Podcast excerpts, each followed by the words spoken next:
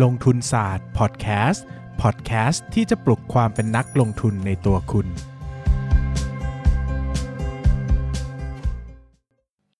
สวัสดีครับ ยินดีต้อนรับเข้าสู่รายการ ลงทุนศาสตร์พอดแคสต์รายการที่จะชวนทุกคนพัฒนาความรู้ด้านการเงินและการลงทุนไปด้วยกัน วันนี้นะครับเรามาชวนคุยกันในเรื่องการปันผลเป็นหุ้นเนาะ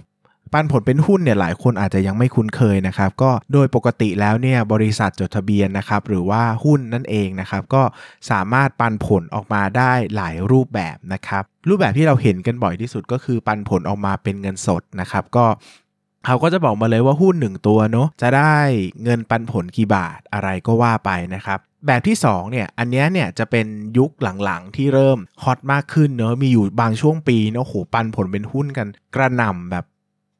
รัวๆเลยนะครับ หลายบริษัทก็ปันกันกระหน่ำกระจายเลยนะครับ ก็คือการปันผลเป็นหุ้นนั่นเองก็คือว่า จ่ายเงินปันผล จ่ายปันผลนี่แหละ แต่ไม่จ่ายเป็นเงิน จ่ายเป็นหุ้นเพิ่มทุนออกมาให้แทนนะครับ สิ่งที่เกิดขึ้นก็คือว่า ผู้ถือหุ้นจะไม่ได้รับเงิน แต่ผู้ถือหุ้นจะได้รับหุ้นนะครับ ซึ่งถามว่าส่งผลอย่างไรบ้างนะครับ ส่งผลอย่างไรบ้างสำหรับผม สำหรับผมนะ ผมว่ามันแทบจะไม่ได้ส่งผลอะไรเลยนะครับ เพราะว่ามันก็เหมือนกับการแตกพานะครับเพราะว่าสุดท้ายแล้วเวลาเราปันผลเป็นหุ้นออกมาเนี่ยราคาของหุ้นมันก็จะตกลงตามสัดส่วนที่ปันผลออกมา เหมือนแตกพาเลยครับ เช่น ปันผลเป็นหุ้น 1ต่อ1เนาะราคาหุ้นก็จะลดลงครึ่งหนึ่งเข้าใจไหมครับ คือปันผลเป็นเงินเนี่ยนะครับมันก็เออพอมันเป็นเงินออกมาเนี่ยมันมีผลค่อนข้างน้อยกับการกับ ปัญหาเชิงมูลค่านะครับ เพราะว่าเวลาเราคิด PE ratio เวลาเราคิด DCF หรือเวลาเราคิดประเมินมูลค่าแบบอื่นๆเนี่ยเงินสดในบริษัทเนี่ยมีผลต่อมูลค่ากิจการไหมคำตอบก็คือมีนะครับแต่วิธี PE หรือวิธี DCF เนี่ยมันไม่ได้ให้มูลค่ากับเงินสดเยอะแยะมากมายนะครับ เพราะว่าเขาดูจากความสามารถในการทำกำไร หรือว่าความสามารถในการทำกระแสเงินสดเป็นหลัก ดังนั้นไอ้เงินสดที่กองอยู่ในบริษัทเนี่ย ถ้ามันไม่ได้มีความสามารถในการหาเงินใด ๆ ก็ตามเนี่ย การจะปันผลออกมาเนี่ยเรียกได้ว่าไม่มีผลต่อมูลค่าพื้นฐานของกิจการเลยก็ว่าได้นะครับ เพราะว่ามันแทบจะไม่เกี่ยวกับการทำมาหากินของบริษัทเลยเนาะแต่สำหรับการปันผลเป็นหุ้นเนี่ยมันมีผลเยอะมากๆต่อมูลค่าพื้นฐานนะครับ เพราะว่าสมมติเราปันผลออกหุ้นเป็นหุ้นออกมา 1 ต่อ1เนี่ยแปลว่าหุ้นเพิ่มขึ้น 2 เท่า ปริมาณหุ้นเพิ่มขึ้น 2 เท่า แปลว่า เเงินปันผลต่อหุ้น ไม่ใช่เงินปันผลต่อหุ้นกำไรต่อหุ้นลดลงครึ่งหนึ่งนะครับดังนั้นมูลค่าพื้นฐานด้วยวิธี PE ก็จะลดลงครึ่งหนึ่งด้วยเหมือนกันเนาะดังนั้นเนี่ยการปันผลเป็นหุ้นเนี่ยส่งผลค่อนข้างมากต่อมูลค่าพื้นฐานที่เราคำนวณได้นะครับ ดังนั้นเนี่ยปันผลเป็นหุ้นสำหรับผมเนี่ยมันแทบไม่ได้ประโยชน์อะไรเลย เพราะว่าสุดท้ายแล้วเนี่ยมันก็คือการ dilution ประเภทหนึ่งเนาะทุกคนก็โดน dilute ด้วยสัดส่วนเท่า ๆกันนะครับแถมยังมีข้อเสียอีก เพราะว่าบริษัทเนี่ยจำเป็นต้องจ่ายปันผลเป็นเงินสดออกมาบางส่วน เพื่อเอาไปชำระภาษีด้วยนะครับเพราะว่าการปันผลเป็นหุ้นเนี่ยต้องจ่ายภาษีด้วยนะ เพราะว่า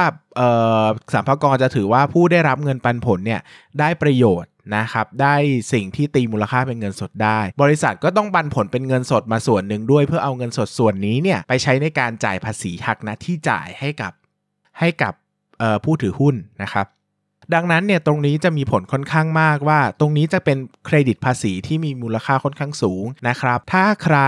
สามารถขอเครดิตเงินคืนได้นะครับเคลมเครดิตภาษีได้เนี่ยก็ต้องนำไปคิดร่วมด้วย เพราะว่าจะมีมูลค่าค่อนข้างเยอะเลย ถ้ามีการปันผลเป็นหุ้นนะครับเพราะว่าถ้าปันผลเป็นหุ้นเยอะๆเนี่ยไอ้ภาษีหักหน้าที่จ่ายเนี่ยมันก็จะเยอะตามไปด้วยนะครับ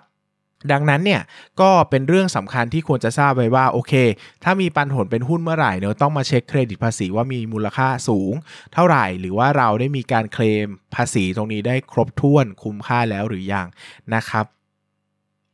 คราวนี้กลับมาตั้งคำถามว่า แล้วถ้าปันผลเป็นหุ้นอะมันไม่ได้ประโยชน์อะไรต่อผู้ถือหุ้นขนาดนั้นอะแล้วบริษัทจดทะเบียนจะขยันปันผลเป็นหุ้นทำไม คำตอบง่ายๆเลยนะครับก็คือว่ามันเป็นเรื่องของจิตวิทยานะครับ แล้วก็เป็นเรื่องของภาพลักษณ์ของบริษัทด้วย รวมไปถึงภาพของความเข้าใจของผู้ถือหุ้นด้วยนะครับ สมมุติว่าเราคิดถึงเป็นบริษัทตัวเองเนาะถ้าเราเป็นบริษัทอย่างเงี้ยเรารู้ว่าตอนนี้เรากำลังขาดแคลนเงินทุนอย่างมากเนาะแล้วก็เราต้องการขยายกิจการ แต่ถ้าเราจะขยายกิจการแล้วเราไปกู้ยืมเงินเนี่ยต้นทุนของการกู้ยืมก็สูงกว่านะครับ แต่ทุกวันนี้เราต้องปันผลเป็นเงินสดให้กับผู้ถือหุ้นอยู่แล้วทำไมเราไม่เอาเงินสดก้อนนี้มาใช้ในการขยายกิจการต่อเลยล่ะ เราจะได้ไม่ต้องไปกู้ให้เสียดอกเบี้ยด้วยอ่าดังนั้นเนี่ยมันก็เป็นทางออกอีกทางหนึ่งว่าเออการที่เราเอาเงินสดจากกำไรสะสมเนี่ยมาใช้ในการขยายกิจการหรือทำธุรกิจเนี่ยมันก็มีประโยชน์นะ เพราะว่ามันทำให้เราเนี่ยประหยัดต้นทุนค่าใช้จ่ายทางการเงินไปได้ แต่คำถามก็คือ ผู้ถือหุ้นก็จะตั้งคำถามต่อว่าอ้าวแล้วเงินปันผลฉันล่ะทำไมฉันไม่ได้ฉันถือหุ้นไปทำไมนะครับบบริษัทก็เลยมีีวิธีการแก้ปัญหาให้ก็คือว่า ก็จ่ายปันผลเป็นหุ้นออกมานะครับ ในจิตวิทยาของเชิงผู้ถือหุ้นแล้วเนี่ย บางคนก็จะค่อนข้างโอเคนะครับ กับการได้เงินปันผลเป็นหุ้นนะครับหมายถึงว่าได้ปันผลเป็นหุ้นอะบางคนก็รู้สึกว่าโอเค ก็ก็เหมือนได้อะไรมาสักอย่างหนึ่งบางคนพอได้มาก็มักจะเอาไปขายเลยนะครับ โดยที่ไม่ทราบว่าเออมันมี dilution effect อะไรด้วยนะครับ พอได้ปันผลเป็นหุ้นมาก็ขายเลยนะครับ แต่ในเชิงของ ในเชิงของบริษัทเนี่ยมันก็ดูดีว่าโอเค อย่างน้อยไม่ปันผลเป็นเงินเลยเนี่ย จะไปบอกว่างดปันผลไปเลยเนี่ย มันก็ดูบางคนก็จะไม่ชอบผู้ถือหุ้นบางคนจะไม่ชอบ หรือว่าบางทีอาจจะทำให้ภาพลักษณ์บริษัทดูไม่ดี ราคาหุ้นจะตกลงหรือเปล่านะครับ ก็ ใช้วิธีการแก้ปัญหาโดยการปันผลเป็นหุ้นนะครับ ซึ่งถ้าเป็นนักลงทุนมือใหม่ หรือนักลงทุนที่ไม่คิดอะไรมากเนี่ยเขาก็อาจจะรู้สึกว่ามันก็ไม่ใช่เรื่องใหญ่ขนาดนั้นที่จะได้ปันผลเป็นหุ้นเนาะหรือว่าบางคนก็จะรู้ว่าเอ้ยมันมีเครดิตภาษีที่ไปขอคืนได้ค่อนข้างเยอะ ก็ก็ดีกว่าไม่ได้อะไรเลยอะไรเงี้ยนะครับ อันนี้ก็เป็นไปได้เหมือนกัน แต่ถ้าถามผมผมว่ามันเป็นมันเป็นสิ่งที่ ผมไม่ได้เห็นว่ามันสำคัญอะไรที่ควรจะต้องทำอะเนอะหมายถึงว่าปันผลเป็นหุ้นออกมา แล้วก็ต้องปันผลเป็นเงินสดส่วนหนึ่งไปจ่ายภาษีด้วย เราต้องไปขอเคลมเครดิตภาษีคืนมันวุ่นวายมากครับวิธีการที่ดีก็คือไม่ต้องปันผลเลยก็ได้ หมายถึงว่าถ้าไม่มี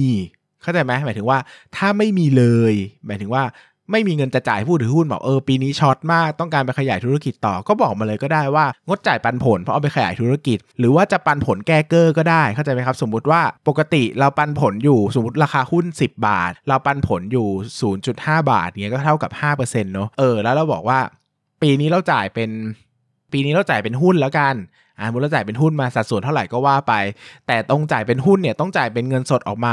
0.1%ด้วยนะ เพื่อเอามาจ่ายเป็นภาษีอ่าสมมติตีเป็นประมาณ 1%ของราคาหุ้นเนอะผมก็บอกว่าจริง ๆ ไม่ต้องปันผลเป็นหุ้นเลยก็ได้ ก็เอาเงินสดที่จะปันปันผลไปจ่ายสัมภาระอะเอามาจ่ายผู้ถือหุ้นเลย แล้วก็บอกว่าปีนี้ปันผลน้อยหน่อยนะ เพราะว่าเราจะต้องขยายธุรกิจอะไรก็ว่าไปนะ ผมว่านักลงทุนที่ลงทุนมาระยะหนึ่งอะ ก็เข้าใจได้นะครับ เข้าใจได้ แต่